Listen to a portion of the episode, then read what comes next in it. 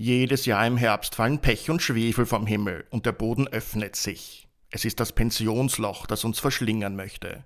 Müssen wir uns davor wirklich fürchten? Wie funktioniert unser Pensionssystem überhaupt? Welche Rolle spielt der Arbeitsmarkt? Warum gehen Frauen mit 42 Prozent weniger in Pension? Und vor allem, sind unsere Pensionen wirklich sicher? Die kurze Antwort lautet ja. Ausführlich erklären wir das in dieser sechsten Episode von Klassenkampf von oben.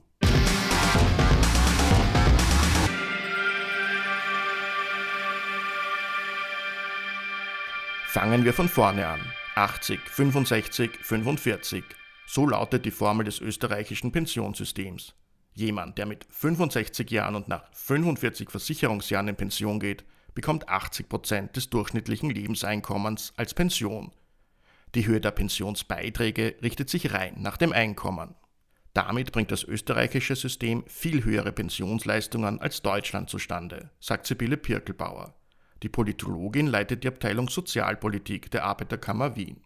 Wenn man sich das anschaut im Vergleich zu Deutschland, dann kann man sagen, dass bei äh, einem ähnlichen Lebenslauf, also wenn man jetzt vergleicht, keine Ahnung, jemand, der jung einsteigt und 45 Jahre arbeitet, aber auch äh, Leute mit Unterbrechungen oder mit, mit Kindern, die Erwerbsunterbrechungen haben und in Teilzeit arbeiten, dass man in Österreich eigentlich immer zu einer fast doppelt so hohen Pension kommt, wie das in Deutschland der Fall ist. Das Prinzip dahinter ist ein Umlageverfahren. Was das genau ist, das Umlageverfahren ist eine solidarische und verlässliche Form, äh, wie man Pensionen finanziert. Das heißt, es gibt äh, Menschen, die, die erwerbstätig sind, die am Arbeitsmarkt aktiv sind, die einzahlen und Menschen, die eben das Arbeitsleben schon abgeschlossen haben und eine Pension beziehen, die aus diesen Beiträgen bezahlt wird. Das hat den großen Vorteil, äh, dass man eine sehr große Gruppe von Menschen hat, die beiträgt und dass man das sozial gestalten kann und beispielsweise einen Ausgleich schaffen kann, wenn Menschen während ihres Berufslebens krank werden und eben nicht äh, bis zum Pensionsalter arbeiten können oder wenn Frauen eben Kinder erziehen und deswegen äh, in bestimmten Phasen dann Teilzeit arbeiten, weil sich Vollzeit für sie einfach nicht ausgeht. Das ist ein sehr gutes System und hat sich sehr bewährt und ist mit den letzten Reformen auch wirklich auf gute und nachhaltige Beine gestellt worden. Praktisch der Gegensatz des Umlageverfahrens ist ein Pensionssystem, das auf dem Finanzmarkt basiert. Sibylle Pirkelbauer. Ein System, das auf dem Finanzmarkt beruht, hat eine ganze Reihe von Nachteilen. Das eine ist, jeder zahlt für sich selber ein. Das klingt vielleicht einmal aufs erste gut, wenn man das Gefühl hat, es geht einem gut und man verdient gut und man ist frisch und fit. Wenn dann das Leben manchmal in voller Härte zuschlägt und das nicht mehr zutrifft, dann äh, ist das nicht mehr so positiv. Aber das größte Problem ist sicher, dass der Finanzmarkt einfach massiven Schwankungen und Verwerfungen unterliegt. Und die Versprechungen, die da oft am Anfang gemacht werden von äh, Renditen in äh, lichter Höhe, wo einem dann Kurven gezeigt werden, die stetig hinaufgehen und dann irgendwann in einer super tollen Pension münden, der Wirklichkeit gegenüber nicht standhalten. Das merken alle, die eine private Pensionsvorsorge haben, auch äh, Leute mit Pensionskassen, die jetzt in Pension sind, dass dieser Niedergang am Finanzmarkt im letzten Jahr sich einfach unmittelbar auf die Leistungen durchschlägt. Wenn das jetzt nur ein, eine zusätzliche Pension ist zu meiner Grundpension, äh, die meine Existenz sichert, dann ist das unerfreulich und wird niemand Juhu schreien. Aber wenn das meine Hauptpension ist, von der ich leben muss, dann ist das natürlich eine Katastrophe, wenn es da zu Kürzungen von 20, 30 oder wie es äh, zum Teil in der Schweiz in der Wirtschafts- und Finanzkrise war, um 80 Prozent kommt. Und es gibt noch eine Reihe weiterer Unterschiede zwischen unserem umlagefinanzierten Pensionssystem und Privatpensionen. Unsere Pensionsversicherung funktioniert im Sinne einer Risikogemeinschaft. Es wird niemand von Leistungen ausgeschlossen, weil etwa Krankheiten auftreten. Beim Abschluss einer privaten Pensionsversicherung muss man hingegen den eigenen Gesundheitszustand komplett offenlegen. Die Beitragshöhen richten sich nach dem Solidaritätsprinzip, also nach den finanziellen Möglichkeiten der Versicherten. Die Höhe der Beiträge zu Privatpensionen hängt hingegen auch von den persönlichen Gesundheitsrisiken ab. Unser Sozialsystem garantiert zudem eine Mindestpension. Und dann geht es bei Privatpensionen vor allem um eines. Profit, warnt Sibylle Pirkelbauer. Es muss einem klar sein, wenn hier kommerzielle Banken und Versicherungen äh, am Werk sind, dann ist deren Ziel natürlich, einen möglichst hohen Profit zu machen aus den Produkten, die sie verkaufen. Und nicht die möglichst gute Absicherung der Personen, die diese Produkte kaufen. Grundsätzlich haben die schon einmal ein Interesse daran, dass ein möglichst großes Volumen bei ihnen veranlagt wird, weil sie unabhängig von der jeweiligen Entwicklung recht gut an den Verwaltungskosten verdienen. Banken, Versicherungen und Vermögende können an unserem umlagefinanzierten System kein Geld verdienen. Das Geld wird dem Kapitalmarkt praktisch entzogen. Viel Geld. Private Pensionsversicherungen kassieren 30 von 100 eingezahlten Euro für Marketing und Verwaltungskosten. Bei der österreichischen Pensionsversicherung werden nicht einmal 2 von 100 Euro für Verwaltungskosten ausgegeben. Darum geht es also, wenn das öffentliche Pensionssystem kritisiert wird. 23 Milliarden, mehr als ein Viertel, geht für die Pensionen auf. Das erwähnen Sie mit keinem Wort. Ui, ui, ui, das klingt gar nicht gut. Das war Gerald Loacker, er ist Sozialsprecher der Reichen und Superreichen im Parlamentsclub der NEOS. Er weiß noch mehr. Wenn Sie in den Bundesrechnungsabschluss schauen und dort aufsummieren, wie die Pensionslasten ausschauen bis zum Jahr 2050, dann fehlen 1310 Milliarden Euro. 1310 Milliarden Euro bei den Pensionen. Das wird ja immer, immer schlimmer. Und Lorca ist nicht der Einzige, der warnt. Wenn man ins Budget schaut, sieht man, dass äh, bis zum Jahr 2025 27 Milliarden fehlen äh, im Pensionssystem, die aus dem Budget zugeschossen werden müssen. Das ist eine Pandemie budgetär gesehen pro Jahr. Und da muss man dringend gegensteuern. Und es ist aus meiner Sicht völlig unverständlich, dass eine derart junge Regierungsmannschaft dieses Problem äh, nachhaltig ignoriert. Das war Franz Schellhorn. Er ist Leiter der Denkfabrik Agenda Austria. Dazu muss man wissen, im sogenannten Förderkreis der Agenda Austria sitzen viele Banken, Versicherungen oder Vermögende, die gerne mit einem privatisierten Pensionssystem verdienen würden. Was hat es nun wirklich mit dem Pensionsloch auf sich? Sibylle Pirkelbauer klärt auf. Man sollte es Pensionsloch Ness äh, nennen. äh, vielfach gesehen, äh, aber irgendwie dann äh, doch nie wirklich nachgewiesen. Es ist eigentlich sehr ärgerlich, weil hier, finde ich, sehr bewusst Fakten verdreht werden. Grundsätzlich ist es so, dass das Pensionssystem ein Element hat. Das heißt, es gibt einen Zuschuss aus dem Bundesbudget. Das ist sehr sinnvoll und war immer so gedacht, weil eben das Pensionssystem soziale Elemente hat, die ausgeglichen werden müssen. Ein großer Teil davon ist, dass aus dem Bundesbudget auch eine sogenannte Partnerleistung bezahlt wird. Also bei Arbeitnehmerinnen und Arbeitnehmern ist es ja so, dass sie selber die Arbeitnehmerinnenbeiträge zahlen und der Dienstgeber eben den Dienstgeberbeitrag ins Pensionssystem. Bei Selbstständigen und Bauern gibt es das natürlich nicht, weil die haben äh, ja kein Gegenüber und da übernimmt der Bund äh, die adäquate Leistung. Also das heißt, es ist hier schon einmal eine massive Maßnahme, hier äh, Bauern und Selbstständige hier irgendwie zu unterstützen. Aber darüber hinaus gibt es einfach eine Menge von sozialen Elementen. Äh, es werden hinterbliebenen Pensionen gezahlt, es werden Gesundheits- und Reha-Maßnahmen aus der Pensionsversicherung finanziert. Es geht hier um die Ausgleichszulage, also das, was man unter dem Titel Mindestpension wahrscheinlich eher kennt wo es hier einen sozialen Ausgleich gibt. Und das ist auch sinnvoll, dass hier der Bund einfach einen Beitrag leistet und kein Loch, sondern ein wesentliches Element einer solidarisch und sozialen Pensionsversicherung. Statt einem Pensionsloch gibt es also viel eher ein Pensionsloch-Ness. Tatsächlich ist es so, dass keine Erwerbsgruppe ihre Pensionen zur Gänze decken kann. Bei den ArbeitnehmerInnen sind es 13 Prozent, die aus dem Budget im Rahmen der Ausfallshaftung zugeschossen werden müssen. Bei den Selbstständigen entfallen etwa die Hälfte auf den Partnerbeitrag und die Ausfallshaftung des Bundes. Bei den Bauern sind es sogar über drei Viertel, die der Staat zuschießen muss. Wie entwickelt sich dieser Partnerbeitrag oder Bundesbeitrag denn genau? De facto ist es so, dass wenn man auf das schaut, was die einzig sinnvolle Vergleichsgröße ist, und das ist die Wirtschaftsleistung im Gesamten, dieser Bundesbeitrag immer um äh, drei Prozent vom Bruttoinlandsprodukt schwankt. Und zwar seit Jahrzehnten. Also da gibt es natürlich konjunkturelle Schwankungen, die da mit eingehen. Das ist sozusagen immer klar, dass das so ein bisschen auf und runter geht, je nachdem, wie sich die Wirtschafts- und Arbeitsmarktlage entwickelt. Aber es ist eigentlich stabil um diese drei Prozent herum. Es gab jetzt zuletzt einen Ausschlag aufgrund von Corona aber ich glaube, wenn wir hier 47 Milliarden Corona-Hilfe in Rechnung stellen, dann ist irgendwie klar, dass der Ausschlag im Pensionssystem bei weitem nicht der einzige war, der hier sichtbar war. In Summe bewegt sich das auf dem eigentlich immer gleichen Niveau und ähm, es ist nicht einmal ein moderater Anstieg zu erkennen. Da haben wir etwas, das sowohl der NEOS-Abgeordnete Gerald Loacker als auch Franz Schellhorn von der Agenda Austria und andere Lobbyisten Superreicher gerne machen. Sie argumentieren mit absoluten Zahlen. Setzt man diese ins Verhältnis zur steigenden Wirtschaftsleistung, sieht man, wie stabil sich diese entwickeln. Pirkelbauer dazu. Es ist auch ein System, das nachhaltig finanzierbar ist. Äh, das zeigen alle Projektionen. Auch beispielsweise die Europäische Kommission, die mit dem Aging Report das jedes Jahr sich anschaut und sie eigentlich eine sehr, äh, sag ich mal, eher neoliberale Linie im Bereich von Pensionen vertritt kommt zu dem Schluss, dass obwohl der Anteil der über 65-Jährigen äh, stark ansteigt als Anteil an der Bevölkerung, der Aufwand für die Pensionen gemessen an der Wirtschaftsleistung, und das ist ja die relevante Größe, äh, nur sehr moderat steigt. Und ich glaube, es ist vollkommen klar, dass man für eine deutlich größere Gruppe einfach auch ein bisschen einen größeren Anteil vom, vom Gesamtkuchen zur Verfügung stellen muss.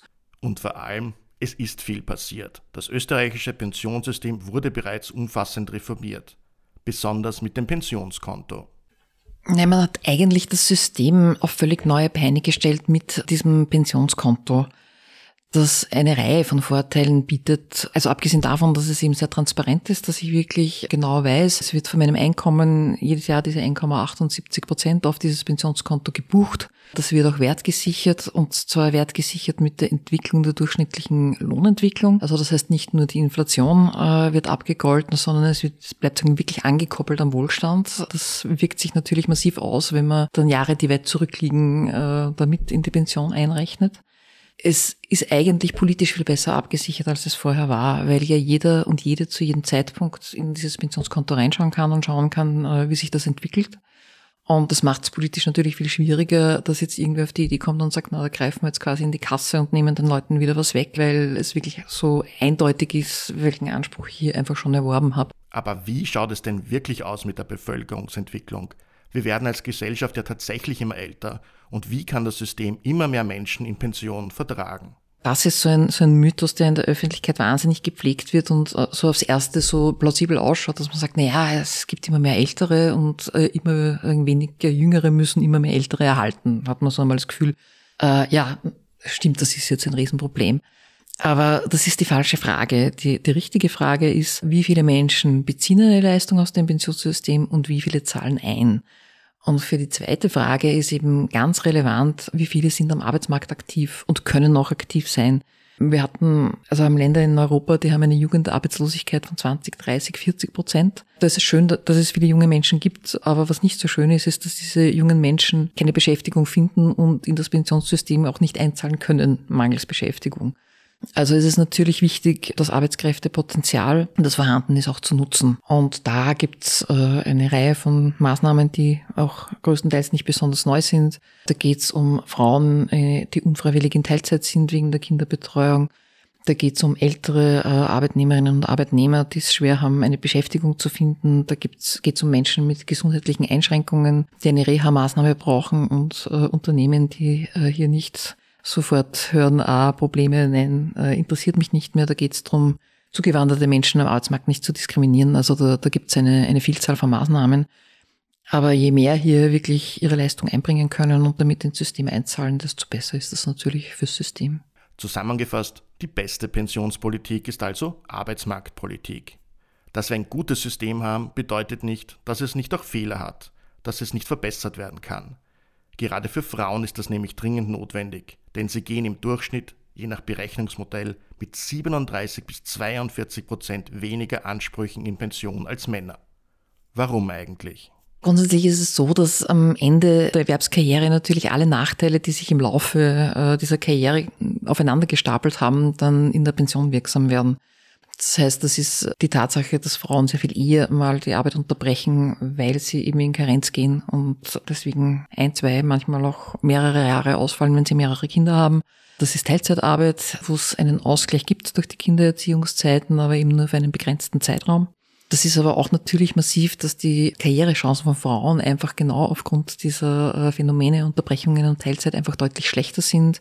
Dass Frauenbranchen schlechter bezahlt wird, trägt alles bei zu diesem berühmten Gender Pay Gap, also diesem Einkommensnachteil, den Frauen haben. Und wenn das halt über mehrere Jahre oder gar Jahrzehnte der Fall ist, dass Frauen einfach immer deutlich weniger verdienen, dann schlägt sich das natürlich in der Pension nieder. Die Möglichkeiten, die Situation der Frauen zu verbessern, die liegen auf dem Tisch. Deswegen wäre es aus unserer Sicht ähm, sehr wichtig, auf der einen Seite natürlich Frauen hier am Arbeitsmarkt zu stärken, ihnen einfach bessere Erwerbskarrieren zu ermöglichen. Auf der anderen Seite wäre es natürlich schon sinnvoll, bei diesen Kindererziehungszeiten noch ein bisschen großzügiger zu sein. Das ist ja schon auch ein wichtiger Dienst an der Gesellschaft, hier Kinder großzuziehen und äh, ins, ins Leben dann gut entlassen zu können. Und sicher muss man auch noch einmal schauen bei der Frage der Armutsabsicherung, also der sogenannten Ausgleichszulage. Das ist so dieses Element, äh, das eine gewisse Mindestpension garantiert, wenn man mal einen Pensionsanspruch erworben hat. Und die ist einfach zu niedrig. Die liegt einfach deutlich unter dem Armutsniveau. Ist in den vergangenen Jahren zwar immer stärker angehoben worden als die durchschnittlichen Pensionen, ist aber einfach immer noch zu niedrig und entfällt zu zwei Drittel auf Frauen. Und da wäre es einfach halt wirklich notwendig, gerade jetzt in Zeiten der Teuerung, gerade vor den Hintergründen, dass Mieten, Energiekosten, Lebensmittelpreise, denen man sich nicht entziehen kann, stark steigen, hier einfach wirklich eine ausreichend hohe Absicherung zu gewährleisten. Von einem Instrument, das bereits eingeführt wurde, ist Pirkelbauer allerdings gar nicht überzeugt. Was äh, definitiv nicht dazu beitragen wird, dieses System in den Griff zu bekommen, ist das sogenannte Pensionssplitting, das im Wesentlichen dazu führt, dass sich der Staat hier aus der Verantwortung nimmt für eine gesellschaftlich wichtige Aufgabe und das den Paaren sozusagen intern umhängt, sich das umzuverteilen und die Abhängigkeit der Frauen von, von den Männern hier noch einmal vergrößern würde. Das ist aus unserer Sicht der falsche Weg. Einen dringenden Appell hat die Expertin der Arbeiterkammer noch. Auch die Pensionen müssen gegen die Inflationskrise abgesichert werden. Also ganz unmittelbar, weil es unter den Nägeln brennt, bräuchten wir eine Schutzklausel bei den Aufwertungen der vorangegangenen Pensionsjahre. Das klingt jetzt alles ein bisschen technisch und kompliziert. Aber es ist so, weil das, was aufs Pensionskonto eingezahlt wurde, erst mit einer gewissen Zeitverzögerung aufgewertet wird, dass die Menschen, die äh, in abkommenden Jahr in Pension gehen, hier einen deutlichen Nachteil durch die Teuerungen erleiden da brauchen wir einfach eine Schutzklausel, die ihnen ein gewisses Mindestmaß an Anpassung garantiert, damit hier niemand dauerhaft 7, 8, 9 Prozent Pension verliert. Auf den Punkt gebracht, sind unsere Pensionen wirklich sicher? Man kann bei einem halbwegs guten Erwerbskarriere wirklich äh, getrost davon ausgehen, dass man auch im Alter ein sehr würdiges Leben führen kann. Natascha Strobel analysiert jetzt, wie Neoliberale mit Alarmismus und einem erfundenen Generationenkonflikt ihren Klassenkampf von oben führen. Neoliberale finden immer wieder neue Linien, Konfliktlinien, die davon ablenken sollen, dass eigentlich ein Konflikt bei Vermögen, bei Wohlstand zwischen Klassen existiert. Und so ist es auch beim Thema Pensionen, dass sehr oft auf Ältere geschimpft wird. Ja, diese Pensionistinnen, die sind reich und die wollen immer mehr und die wollen dann auch noch Pensionsanpassungen und die Pensionistinnen leben auf Kosten der Jüngeren und die hatten es so gut und deswegen haben es die Jüngeren jetzt so schlecht. Das ist ein fabrizierter Generationenkonflikt, der so nicht stimmt, weil er aus Pensionistinnen eine homogene Gruppe macht, die so nicht existiert. Es gibt Leute, die haben sehr hohe Pensionen. Diese Leute haben dann aber oft nicht nur Pensionen als Einkommen, sondern auch zum Beispiel andere Vermögenswerte, Eigentum und so weiter. Und es gibt sehr viele Leute, die haben sehr niedere Pensionen. Und das sind vor allem Frauen. Denn Ausfälle, zum Beispiel Kinderbetreuungszeiten, führen dazu, dass sehr viele Frauen Mindestpensionen haben, sodass sie zumindest von irgendwas leben können. Und diesen Menschen dann vorzuwerfen, sie waren zu gierig und sie haben zu viel und deswegen müssen sie sich jetzt mal zurücknehmen, damit die Jungen mehr haben können, ist einfach ein Generationenkonflikt, der von etwas viel Grundsätzlicherem ablenken soll, nämlich von einem Klassenkonflikt. Denn auch die Jungen sind ja nicht alle arm oder leben nicht alle an der Armutsgrenze, sondern haben auch hohe Einkommen, kommen aus reichen Familien und das Mindestpensionistinnen im Extremfall dann zugunsten von reichen Kindern aus bürgerlichen Familien zurückstecken sollen, ist dann auch ein Klassenkampf, aber ein Klassenkampf von oben. Und so ist es wichtig, sich nicht darauf einzulassen, sich ähm, nicht auf diesen Alarmismus einzulassen, dass ähm, es jetzt ein Generationenkonflikt gibt und dass die, die Alten schuld sind, denn es sind nicht die sicheren oder halbwegs sicheren Pensionen äh, von jetzigen Pensionistinnen schuld, dass junge prekär leben, prekär arbeiten, nicht wissen, wie die Zukunft ausschaut, keine Perspektiven haben, sondern da ist ein wirtschaftliches System schuld, dass diese Bedingungen schafft. Und es haben nicht Mindestpensionistinnen verursacht, dieses System, sondern das ist ja äh, gewollt und davon profitieren die Leute, die den Klassenkampf von oben betreiben. Das war die sechste Episode von Klassenkampf von oben zu den Pensionen. In unserer nächsten Episode widmen wir uns dem Thema Armut. Wer das nicht verpassen will, abonniert jetzt unseren Podcast. Glück auf!